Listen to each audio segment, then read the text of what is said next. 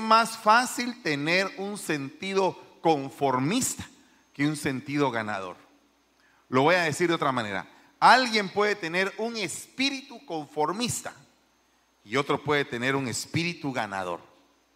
El espíritu ganador se va a abrir paso, va a romper brecha, va a, a saltar obstáculos o los va a quitar del camino, va a saber cómo poder actuar en el momento preciso bajo la dirección del campeón de los campeones, que es nuestro Señor Jesucristo. El conformista se va a ir adaptando poco a poco a tal punto que se va a empezar a acoplar al entorno en el que vive, de tal forma que va a perder la esperanza de irse con el Señor.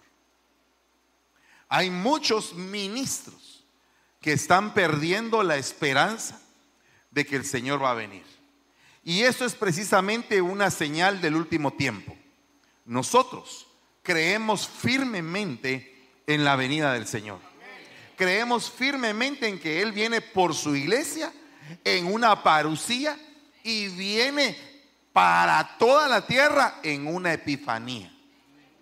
Entonces, para nosotros los hijos de Dios vamos a tener un encuentro secreto con Él. ¿Cuántos dicen amén a eso? Pero para eso tenemos que vencer diferentes tipos de obstáculos para poder ganar y poder llegar a ser tomados por dignos de esa bendición tan hermosa y de ese galardón, el cual se llama las bodas del Cordero. O sea, yo no sé si aquí todos son novia, pero yo espero en el Señor que tanta palabra, tanta enseñanza, tanta capacitación tiene que llegar a usted a constituirse en la novia del Señor y estar bien adornado, sin mancha y sin arruga y no viviendo una religión, sino que viviendo una relación íntima, cercana, especial, personal con Cristo. Es lo que necesitamos. Amén. Bueno, pues tomando en cuenta, dice aquí la palabra, no saben ustedes que los que corren en el estadio, todos corren pero solo uno obtiene el premio. Y dice, corran de tal modo que ganen. Les estaba explicando hace uno, unos, unos temas atrás de que hay una palabra que es enemiga del corredor, que es la pereza. Y entonces hay diferentes tipos de pereza y diferentes tipos de carrera en el cristiano. Por ejemplo, solo el hecho de que tú te vas a convertir en una persona cariñosa, afectuosa, entregada al servicio, entregada a tu Dios, diligente en venir a la iglesia, presentarte puntual a tu servicio, entregar tus diezmos, tus ofrendas, presentar a tus hijos delante del altar, formarlos, equiparlos, entregarlos al servicio desde pequeños para que ellos no se aparten ni un día del Señor y de su santa presencia y estar continuamente en la búsqueda de Dios, hermano. Es una carrera. Entonces esa carrera está tipificada aquí porque dice, no seáis perezoso, no seáis perezosos en lo que requiere carrera, en lo que requiere diligencia. Todavía te deja la puerta ahí como que un poco abierta en el sentido de que todos padecemos de algún tipo de pereza.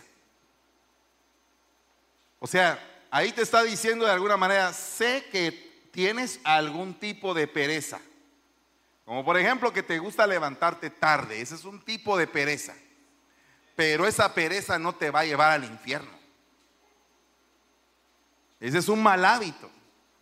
Pero sí hay una pereza que te puede conducir a la perdición eterna. Y es la falta de entrega y la falta del primer amor. Porque fíjese que en el caso de la primera iglesia, esa iglesia estaba fatigada de tanta cosa que hacía. Yo espero, Dios, que usted no esté fatigado. Que usted lo que haga en esta iglesia lo haga por amor. Que realmente usted su entrega, su presencia, su servicio sea por amor. Su comportamiento, su actitud, su forma de conducirse no lastimando a los demás, sino que tratando la manera de ser un edificador.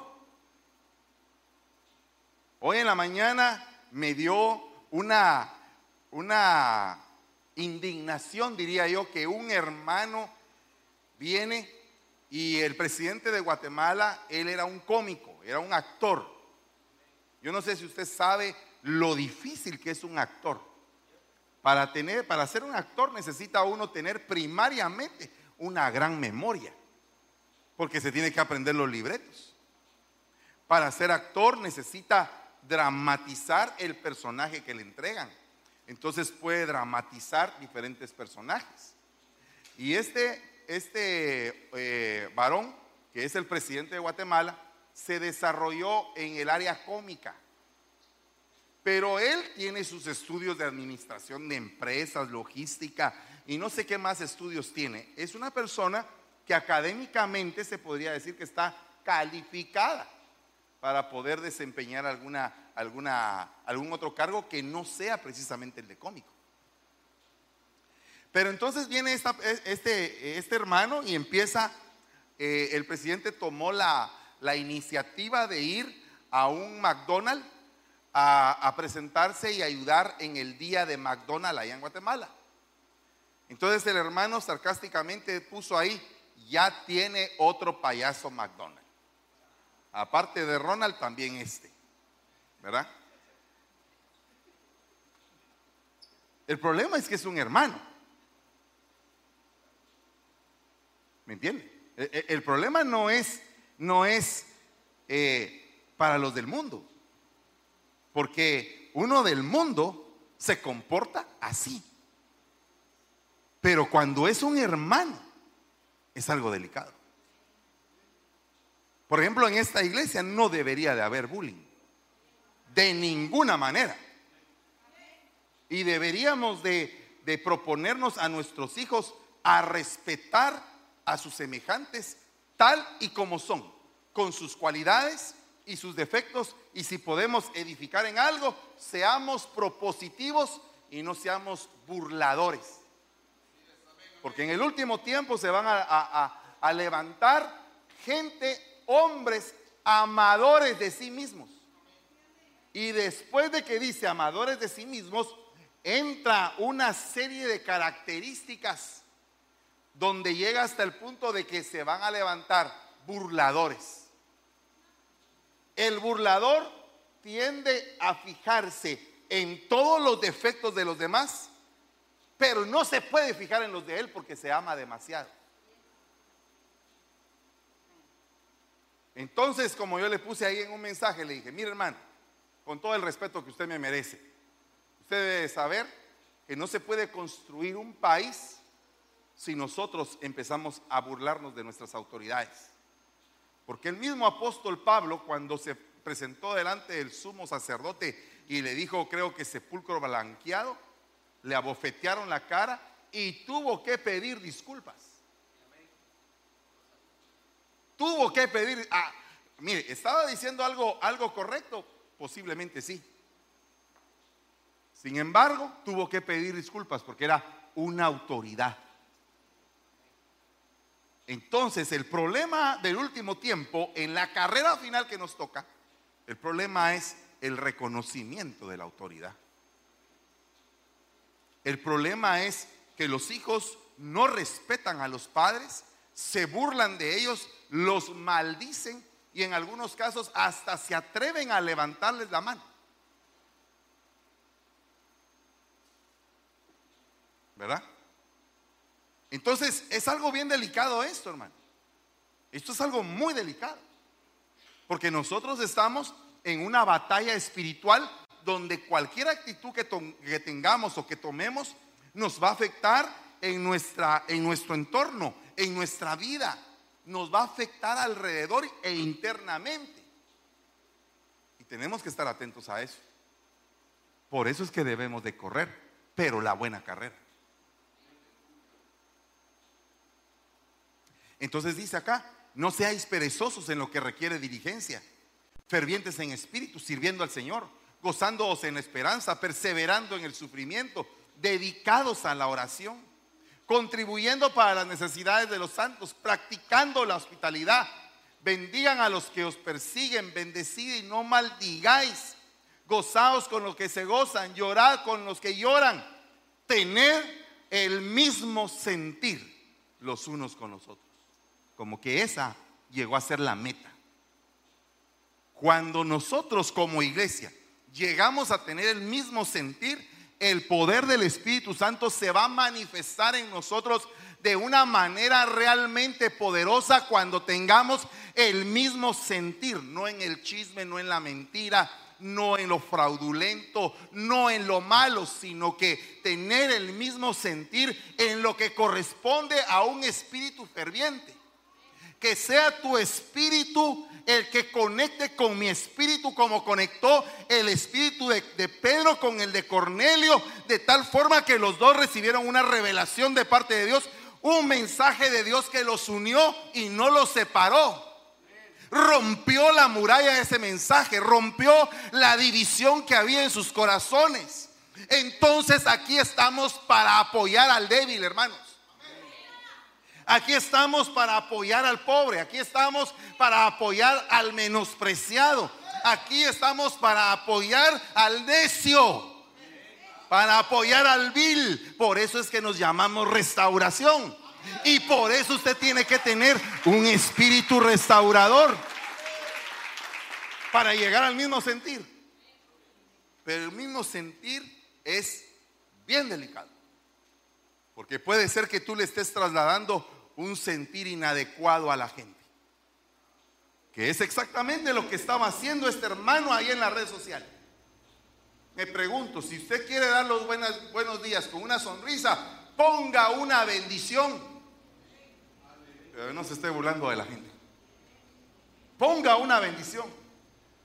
Bendiga usted, tire la semilla en la mañana, tire la semilla en la tarde. Usted no sabe si lo de la mañana o lo de la tarde va a prosperar o las dos cosas van a ser buenas. Entonces dice, no seáis altivos, no seáis altivos en vuestro pensamiento, sino condesciende con los humildes, condesciende con la gente sencilla. Mire, es bien tremendo algo que yo leí hace mucho tiempo en un libro que decía que cuando uno corrige a sus hijos, uno los puede corregir en diferentes, de diferentes formas. Cuando tú te paras delante de tu hijo y lo ves hacia abajo, le estás mostrando tu autoridad. Y lo que le vas a decir, él lo tiene que entender como que es una orden que no es negociable. Amén. Pero cuando tú te, tú te bajas y te le quedas viendo al chiquito y le dices, mira mi amor, tienes que mejorar en esto y que aquí, que allá, tú te estás poniendo como su amigo, no como su autoridad estás dando un consejo. Pero si tú estás tirado en la cama y el niño está encima de ti y te está diciendo, la papi, vamos a jugar, vamos a jugar, y tú dices sí, es porque te conquistó el corazón. Aunque tú no tienes ganas, te levantas porque te conquistó el corazón. Amén. Entonces hay diferentes formas de manifestar algo de manifestar, porque si tú le das el, espacio para que Él te diga qué quiere hacer contigo, Él después va a querer lo mismo que tú quieres. O sea que vas a venir, te vas a humillar y al humillarte, al ganar su corazón y a escucharlo, lo que vas a lograr es que después Él también haga lo que tú dices. ¿Te das cuenta cómo funciona todo esto? Entonces, ¿qué, lindo sería que aquí en la iglesia las cosas empezaran a cambiar de una manera superlativa. Porque fíjese hermano de que la profecía o las profecías que se han dado es que nos vamos a expandir, pero ¿cómo nos vamos a expandir teniendo un espíritu mezquino? ¿O cómo nos vamos a expandir si tenemos de alguna manera maldad tremenda en nuestro corazón que no queremos que la gente nueva venga? O no los recibimos con cordialidad o no les damos otra oportunidad a los que vienen de vuelta. Eh, ¿Me entiende? O sea, tenemos que cambiar nuestro sentir porque Dios es un Dios de oportunidades, es un Dios de restauración, es un Dios que no destruye totalmente en algunas ocasiones, sino que le da la oportunidad que lo que se parcialmente se destruyó lo puede reconstruir. Amén. Bueno, entonces todo esto es parte de una carrera y el enemigo es la pereza. Pero la pereza se dice remillar esa es la forma como se dice en hebreo. Y, y, lo que más me interesa es que aparece en diferentes versículos, pero no aparece con el nombre de pereza, sino que aparece con otro nombre, con otro significado. O sea que cuando dice el perezoso, equivale a una gran cantidad de actitudes que están concentradas en esa palabra. Y entonces fíjese lo que dice acá. Libra mi alma, Señor, de labios mentirosos y de lengua engañosa. Ahí debería de decir de lengua perezosa. Pero lo que está diciendo es de lengua engañosa. O sea que una persona que engaña tiene un determinado tipo de pereza. Por ejemplo, usted llegó temprano a la casa del trabajo. Hoy y sabía que le iba a dar tiempo para venir a la iglesia, aún le iba a dar tiempo para bañarse. Pero se quedó viendo un programa de televisión y todo, y, se recordaba que tenía que servir. Su conciencia se lo recordó. ¿Verdad? La conciencia, tengo que servir, tengo que servir, pero, ala, está bien bonita la serie, pero tengo que servir, pero, está bonita la serie, pero tengo que servir. la serie, servir, la serie. La serie, servir. La serie, la serie, la serie, servir. La serie, la serie, la serie. Ah, no va a quedar sentado y le voy a decir al anciano que algo me pasó.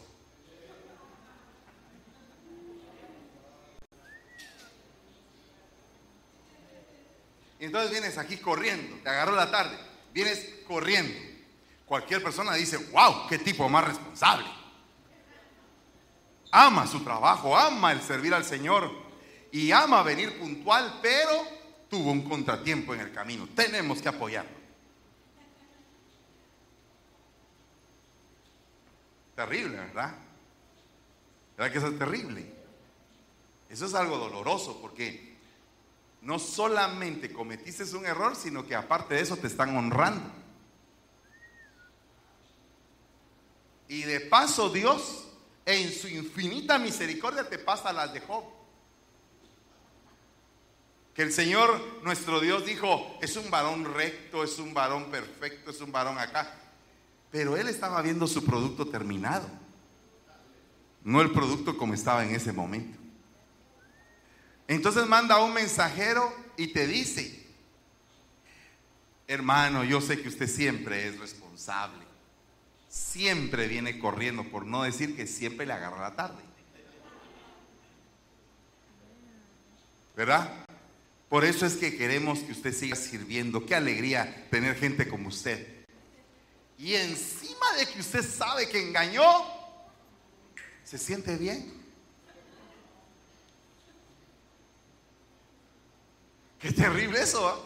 Porque lo que, lo que correspondería es sentirse mal y decir, Señor, soy un inmerecedor de lo que tú estás diciéndome. Me estás diciendo bueno cuando soy malo. Amén. ¿Alguna vez usted ha pasado ese tipo de pereza? ¿Alguna vez ha recibido un premio sin merecerlo? ¿Algún halago? Imagínese que su esposa le dice, tú eres el mejor esposo del mundo. Dios mío. Y aquel está todo chanfleado.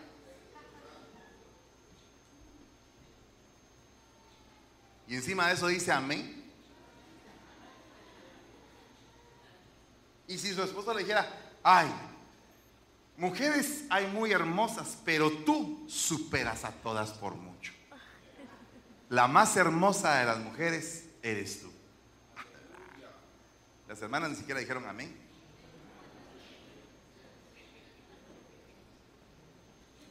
La más hermosa de las mujeres eres tú.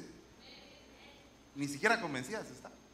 Es que, es que no se los estoy diciendo yo, voy a cambiar el, voy a cambiar, porque tal vez, ah, el pastor está diciendo que soy hermosa. No, no, no, no.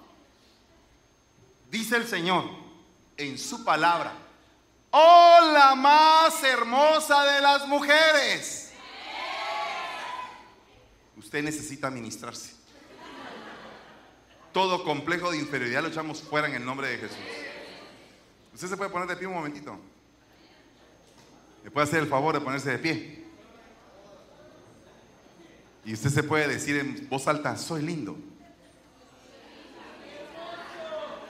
Bueno, usted linda. No, pero ¿y los varones? Yo le dije, párese.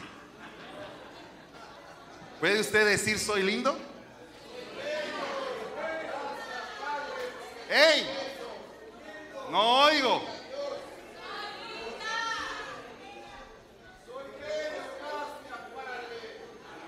¿Usted dijo soy lindo? ¿Soy lindo?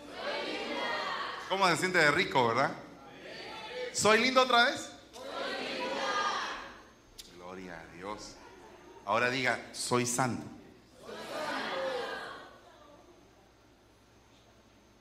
¿Cómo sintió?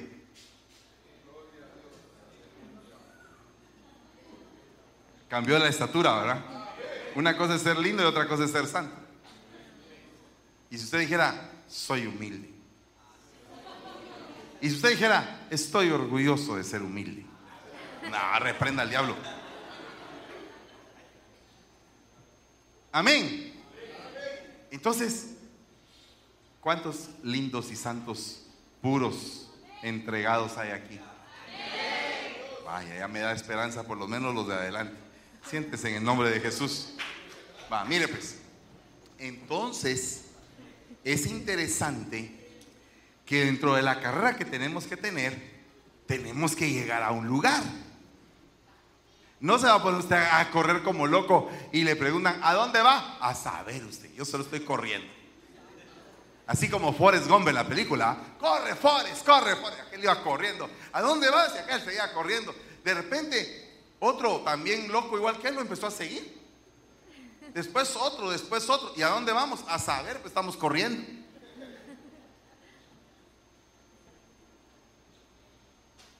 Usted tiene que saber a dónde va a correr. Amén. Porque imagínese usted que hay algunos que están corriendo a Babilonia. Sí, hay quienes están corriendo, no aquí, en otro país, en otro lugar, pero hay quienes están corriendo hacia Babilonia. Por ejemplo, la mujer de Lot estaba así, ¿eh? corriendo, pero con la mirada hacia Sodoma. Entonces hay gente que cuando corre debe de poner bien, debe de saber en dónde pone bien los ojos. A nosotros nos han dado armas proféticas. ¿Cuántos dicen amén? Usted sabe que la espada es un arma profética que es la palabra de Dios. Dice que la litera de Salomón, 60 valientes la rodean diestros en la espada. sacan la palabra y la dominan y todo. Diestros en la espada. Pues la espada es una forma de guerra porque es un arma de guerra. O sea que usted puede pelear con la palabra. Necesita corregir a sus hermanos tiernamente con la palabra por aquello de que se quieran arrepentir. Amén. Entonces, la espada es un arma. Pero fíjese que es un arma personal, cuerpo a cuerpo. Es para una batalla cuerpo a cuerpo. Sea, que está la espada peleando y el otro tiene otra espada igual. Pero usted no puede pelear una espada aquí y el otro está allá por la computadora. No puede porque es una batalla cuerpo a cuerpo con espada. Pero cuando se refiere a una batalla a distancia, es lo que dijo el centurión. No necesito que llegues a mi casa. No soy digno. No soy digno de que tú llegues a mi casa.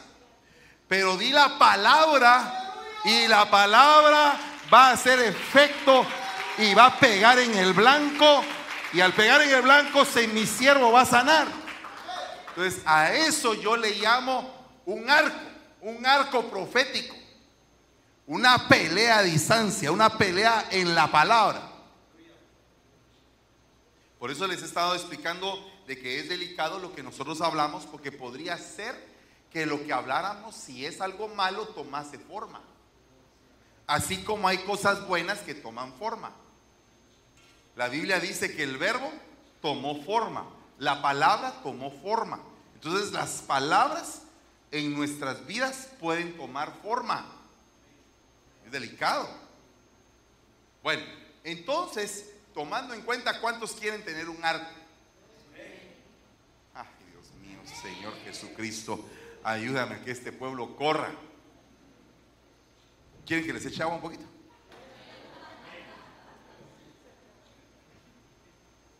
¿Cuántos quieren un arco en su boca?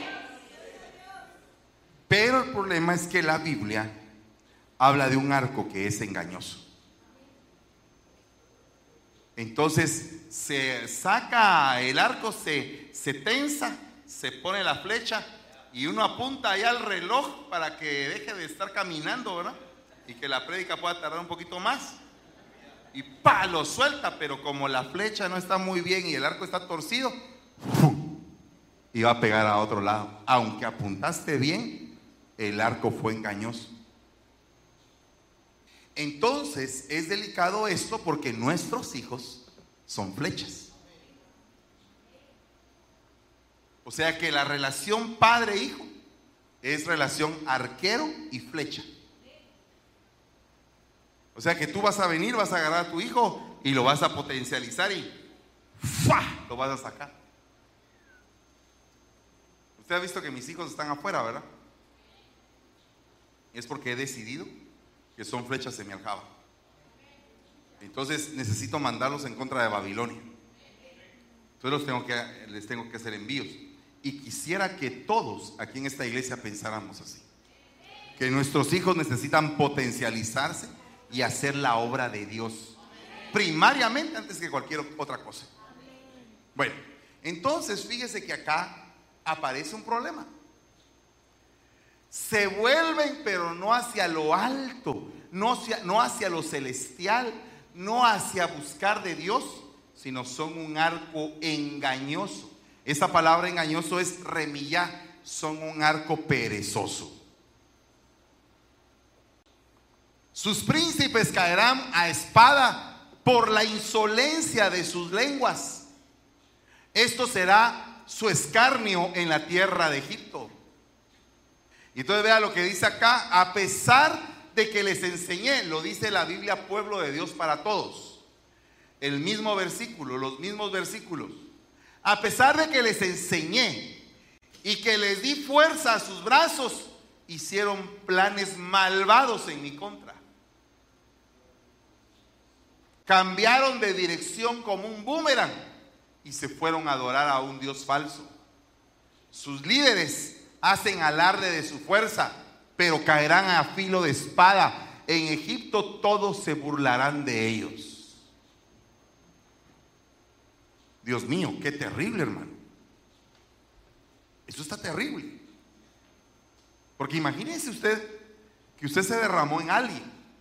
Lo ayudó, lo potencializó, le, le brindó su amistad, su cariño, su apoyo su espiritualidad, su oración, imposición de manos, liberación, atención a sus problemas, a sus necesidades, restauración, consolación y todo eso. Entonces tú estás confiando en esa persona. Y resulta que esa persona se voltea. Me pareció bien interesante lo que decía mi apóstol en este día jueves, el día de ayer en la mañana en el estudio de pastores que él tenía pastores que le habían abierto incluso hasta su casa a, ovejas para que llegaran a vivir y después las ovejas de que recibieron alimentación, atención a sus hijos, se voltearon en contra de ellos. Ahora yo me pongo a pensar qué pasará contra esos, qué les pasa eso, en qué plan quedan, en el plan de ser un arco engañoso. Usted se ha dado cuenta de que hay algunas pistolas, algunos rifles que, que dicen que salió el tiro por la culata. Y cuando sale el tiro por la culata, el rifle mata al que, al que lo estaba disparando. Es triste enviar a alguien y que ese alguien se levante en contra tuya. Es triste haber creado un hijo al estilo de Absalón para que después conquistara el corazón de sus hermanos y pusiera a todo Israel en contra de su padre. ¿Es triste eso? Como decía el apóstol en el, estudio del día de ayer, decía, el ministerio sufrido es el del pastor, dice él. Pero ¿por qué es sufrido? No porque el trabajo sea pesado. El trabajo uno lo hace con alegría. Uno lo hace con entrega. E, es sufrido porque tú ayudas, pero te devuelven mal por bien. Y ese es el sufrimiento del pastor, que le devuelvan a uno mal por bien. ¿Es delicado? Así como está de calladito, así me gusta, porque usted está bien concentrado, así. Sus ojos bien despiertos. Debemos de ser flechas en la aljaba del valiente y estar dispuestos a hacer toda obra. ¿Cuántos dicen amén a eso? O sea, que si a ti te mandan al área de niños o te mandan al área de servidores o al área de la humildad o en el área que estés, tienes que dar lo mejor de ti. Tienes que derramarte porque eso es básicamente el lugar donde Dios va a, pesar tu corazón y vas a ver cuánto el Señor, a cuánto amas al Señor. Él lo va a ver ahí. El Señor pesa los corazones. ¿En dónde los pesa? Los pesa en entrega, en la adoración, en el servicio, en la vida misma. En cada momento Dios está probando nuestros corazones. Por ejemplo, viene el día malo, porque a todos les llega el día malo. Yo no sé si a usted le ha llegado un día malo. Pero en la Biblia aparece una fórmula para el día malo. La fórmula es ayudar al pobre. Porque al ayudar al pobre, en el día malo, Dios se va a acordar de ti. O sea que llega el día malo a cada quien, pero el día malo es para ver cómo fue tu corazón con el pobre. Si cuando ibas en tu gran troca viste a un gringuito ahí con una su, con una su, un su cartoncito, ayúdeme, y pensaste este tiene papeles y yo no los tengo. No le doy nada, que vaya a trabajar. Día malo, día malo. Pero ¿qué pasa si tú ayudas al gringuito y le dices que Dios te bendiga? Y él, y él lo que va a decir es, God bless you, bro. Y tú agarras esa bendición y la metes en tu, en, tu, en tu saquito. Y de repente te agarra la mira. Que el Señor reprenda al diablo, hermano, dice usted. Amén. Pero de repente pasas una, un gran problema. Y de repente te topas con otro gringo y cuando Él te ve a ti, te ve como tú vistes al otro. Y te dice, no te preocupes, aquí vas a salir. Te vamos a ayudar. Y sales hasta con papeles. O con una cita ya para que te den tus papeles. Yo siento que usted no tiene fe. Y, creo que aquí todos estamos documentados, creo yo, ¿verdad? y no tenemos ninguna necesidad de nada, pero, pero el que tiene necesidad, el que no puede arreglar sus papeles, el que siente que no puede viajar.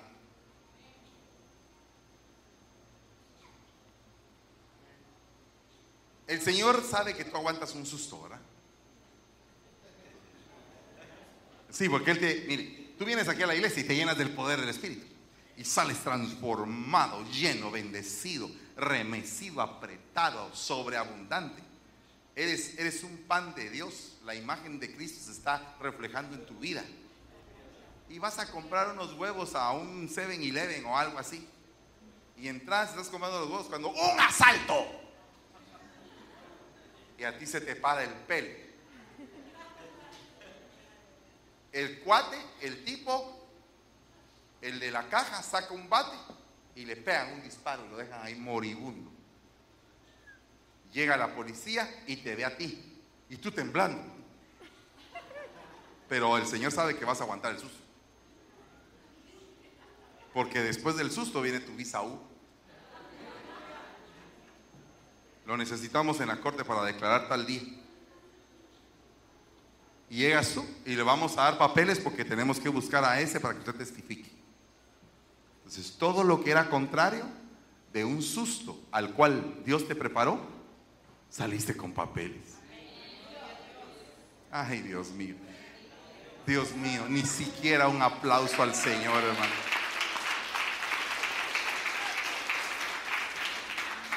Mire, yo no sé qué le pasa a usted a veces. Con todo respeto se lo digo. Pero hoy usted tiene que levantarse y decir, yo voy a conquistar esa carrera. Yo voy a empezar a correr con todas mis fuerzas. Yo me voy a meter en los ambientes espirituales y voy a arrebatar lo que me pertenece en el nombre de Jesús. Lo que Dios me dio por herencia. La tierra prometida con leche, miel, uvas, granados, montes llenos de metales preciosos. Esa tierra te corresponde. Ríos, manantiales. ¿Qué estás haciendo viviendo en escasez? Empieza a correr. No te conformes con lo que has alcanzado. Ay, no, si ya estoy aquí, despierta, hombre. Mira, Dios te está dibujando una puerta. Mi hijo, te estoy dibujando una puerta. Ya está abierta. Mira, ahí está. Puedes pasar, por favor. No quiero. Lo voy a dejar para mañana. Eh, ¿Qué vas a dejar para mañana? Ya está abierta la puerta. Pasa. Atrévete. Me da miedo. No quiero. Ahí está la puerta abierta. Métete. Es un cambio de dimensión que yo prometí para este pueblo. Métete en la puerta y pasa al otro lado encontrarás pasto, encontrarás reposo. Yo soy la puerta, dice el Señor. El que por mí entrare, entrará y hallará pasto. Abundancia, tranquilidad, paz. Métete en la puerta, métete en la puerta. Corre hacia la puerta. Dios mío. Va a llover. Ahí está la puerta abierta. Estás loco. Va a llover, hombre. Va a llover ayúdenme a construir esta arca, va a llover. Nadie se puso a correr con Noé. Pasaron 120 años de paciencia del Señor. 120 años para que ese grupo corriera a alguien y se metiera. Nadie corrió. Hasta el día en que empezó a llover, se cerró la puerta y ya no se abrió. ¿Entiende? Por favor. Yo sé que viene un movimiento de prosperidad, pero muchos se les va a ir porque no entendieron. La prédica es clara. Tienes que saltar a otro nivel. Y tienes que esforzarte. No te tienes que conformar con lo que estás haciendo. No te tienes que acomodar. Hay algo mejor para ti pero no mejorar para irte de la iglesia, ¿verdad? Como hacen algunos, mejoran, ah, ya no puedo ir a la iglesia porque estoy trabajando. Ese no es un trabajo de Dios, es una trampa del enemigo. ¿Usted quiere ser flecha? ¿Cómo, ¿Cómo sería la flecha que uno manda? La que uno va a tirar. ¿Cómo tendría que ser? Filuda, recta hasta con sus plumas bien puestas. Las plumas es lo que hacen todo el asunto. Porque las plumas son las que van equilibrando el aire y el peso de la punta. O sea que el, el efecto más poderoso de una flecha es el equilibrio. O sea, tú vas a hacer una poderosa flecha cuando seas equilibrado.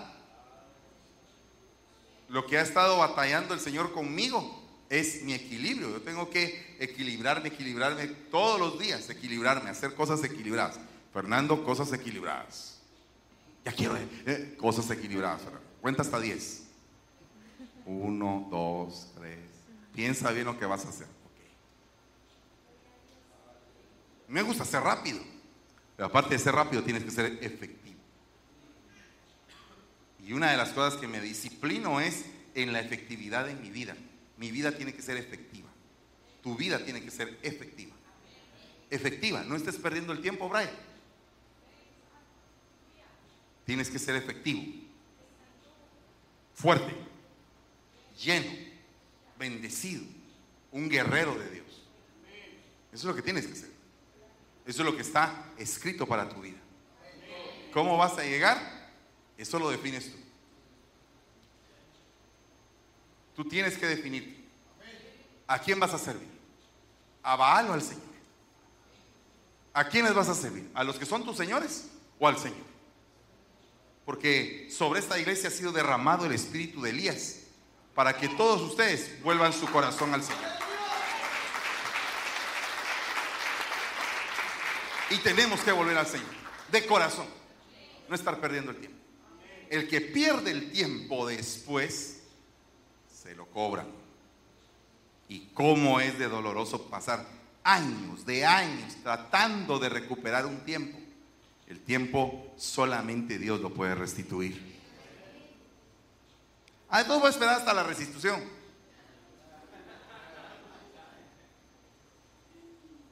Dios mío, eh, tenemos que comprarle relojes a todos. Todos tienen que tener un reloj. Un reloj en su mano diciendo, el tiempo de Dios te ha llegado. Empieza a trabajar. Tus años postreros van a ser mejor que los primeros. Vas a ir de gloria en gloria, pero por favor créelo, créelo con todo tu corazón. Créelo, créelo.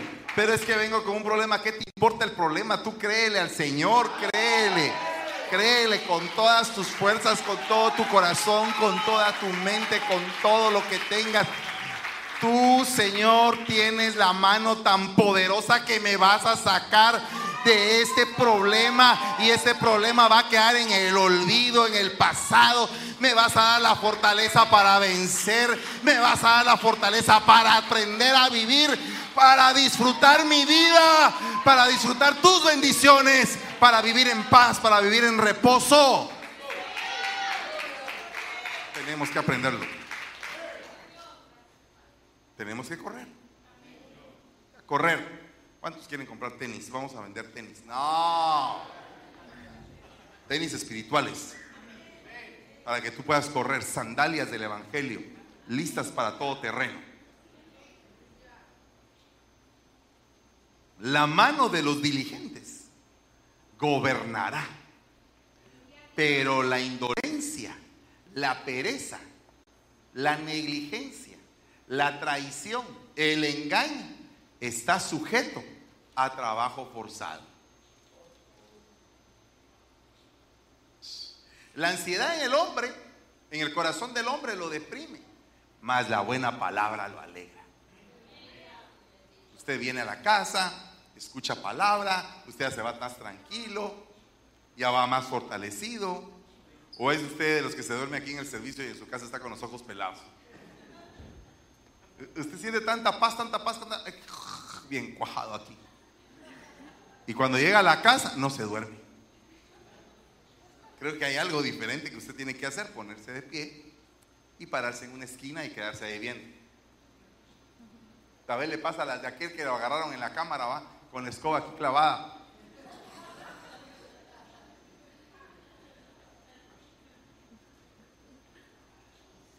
Usted sabe que los perezosos sufren. El perezoso sufre más que el trabajador. El perezoso no sabe cómo salir de su problema. El trabajador empieza a encontrarle salida a su problema. Yo quiero marcarlo con esta palabra, porque esta palabra a mí me ha seguido por muchos años. Yo le digo al Señor, Señor, no permitas que a tu siervo se le peguen los piojos, sino que se levante todos los días a, a chambear y con energía y a conquistar. Dice que yo tuve la la prueba de experimentar aquí en este país depresión. al principio del ministerio hubo un día en que la prueba era tan dura que me deprimieron. Y eso es horrible. Eso es horrible. Me llegué a acostar, me puse así todo engarabatado, como se pone el deprimido, y me puse a llorar. Y dije, ¿qué hago? ¿Y qué hago? Y en, una desesperación. A esa desesperación se le aunó un espíritu que llegaba a atormentarme en la noche. Me despertaba a la misma hora y siempre me decía, te vas a morir en este apartamento porque estás solo. Te van a encontrar engusanado a un montón de pies. Y ese era el ataque. Todas las noches, yo reprendiendo y reprendiendo y reprendiendo, no va a ser así, mi familia va a venir, la iglesia se va a levantar, eh, no va a ser así, Dios me va a ayudar porque Él me trajo. Y encima de eso había gente que me decían que, que no me habían enviado, que no me habían enviado con autoridad apostólica. Y encima de eso oyendo los murmullos, pero es que yo dije, Señor, cierro mis oídos, los lleno de aceite y fuera toda palabra que sea contraria. Yo estoy aquí, soy una flecha lanzada por mi Padre, vengo a conquistar esta tierra y en el nombre de Jesús la vamos a conquistar. Y, empezando a pelear, pero no va a creer que fue una batalla de dos días, fue una batalla de poco más o menos unos siete u ocho meses. De estar en, esa, en ese pleito, en ese pleito. Habían días en que me cansaba, había días en que no aguantaba, habían otros días que me quería regresar. Incluso hubo días en que dije yo, ¿para qué estoy aquí? Si puedo estar allá. ¿Qué estoy haciendo aquí? Pero el Señor siempre, fielmente, mandaba su palabra. Esta prédica no la tomes como una llamada de atención. Tómala como que Dios te está hablando a tu corazón. No seas perezoso. Esa es una palabra para ti y para mí. tenemos que trabajar. ¿Cuántos están de acuerdo? Para trabajar no podemos trabajar en nuestras fuerzas. No se puede, porque estamos haciendo la obra de Dios. Me quedan 10 minutos. No se puede porque estamos haciendo la obra de Dios. Entonces, ¿cómo vas a hacer la obra de un Dios invisible, de un Dios que es espíritu si tú no eres espiritual? O sea, un carnal no puede hacer la obra de Dios. Tenemos que ser espirituales. En la medida que nos metamos en el espíritu cada vez más, cada vez más, con mejor excelencia vamos a realizar la obra. Entonces dice aquí, mire, en la noche te desea mi alma. En verdad mi espíritu dentro de mí te busca con diligencia. Porque cuando la tierra tiene conocimiento de tus juicios, aprenden justicia a los habitantes del mundo. Esta noche, vaya a su casa y vaya a buscar al Señor con diligencia.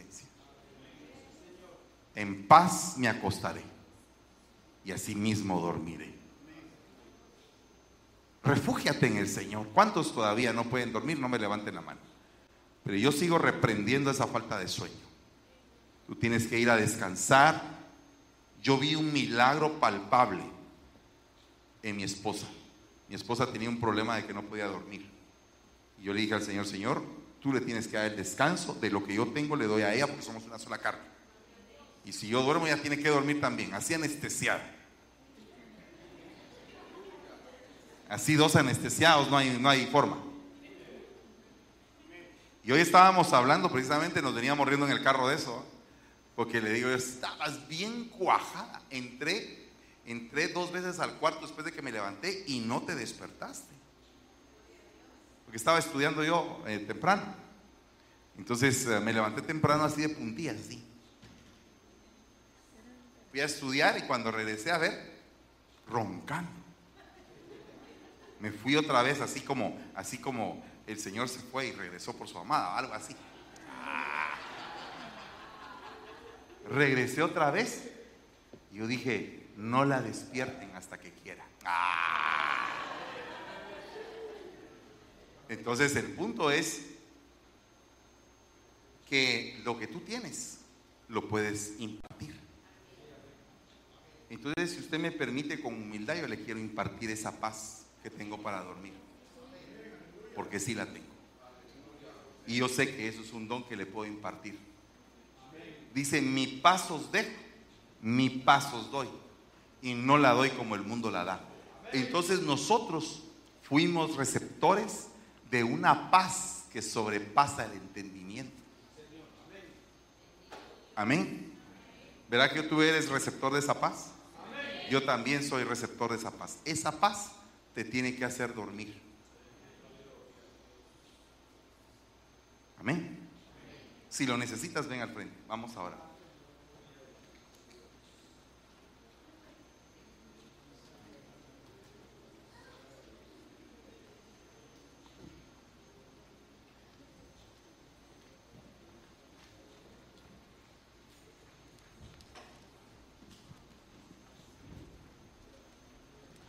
Para entender el reposo tienes que dormir lo que debes de dormir, ni más ni menos.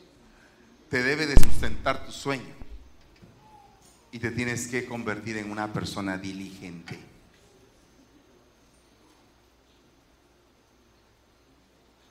¿Sabes una cosa? Que la duda ha crecido tanto que sientes que el Señor no te puede sanar.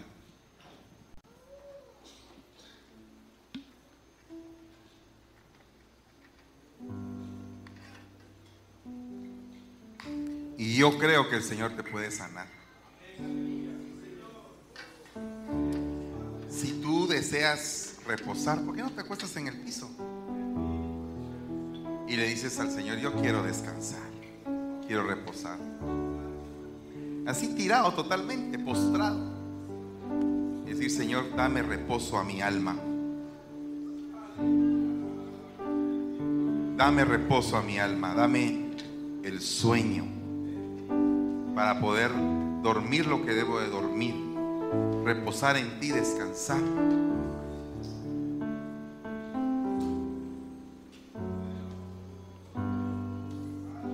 Se van a oír testimonios de sanidad. Va a haber una sanidad tremenda.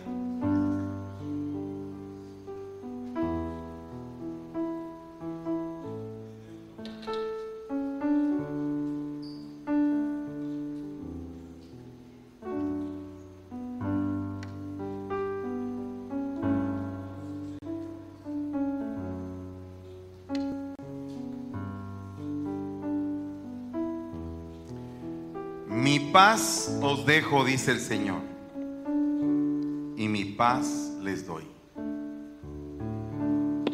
No la doy como el mundo la da. Mi paz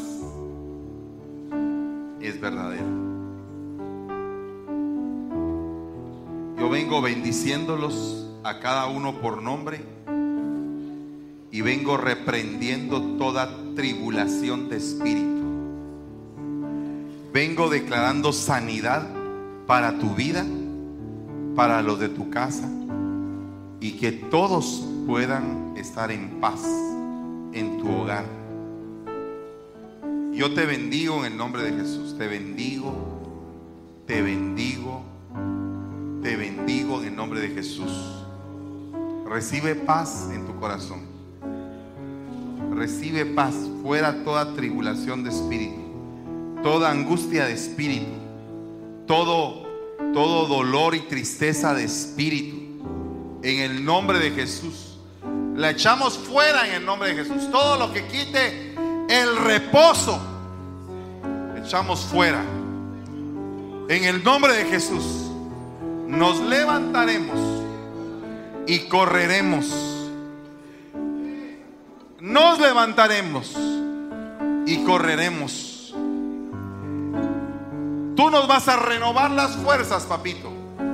Porque tú eres un Dios todopoderoso, un Dios bueno, misericordioso, lleno, bendito.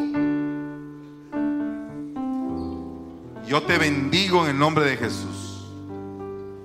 Yo te bendigo en el nombre de Jesús. Yo te bendigo en el nombre poderoso de Jesús. Sé lleno, sé lleno.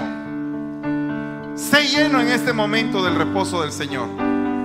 Y a ustedes, pueblo de Dios, que pueden correr, sean activados sus pies para correr.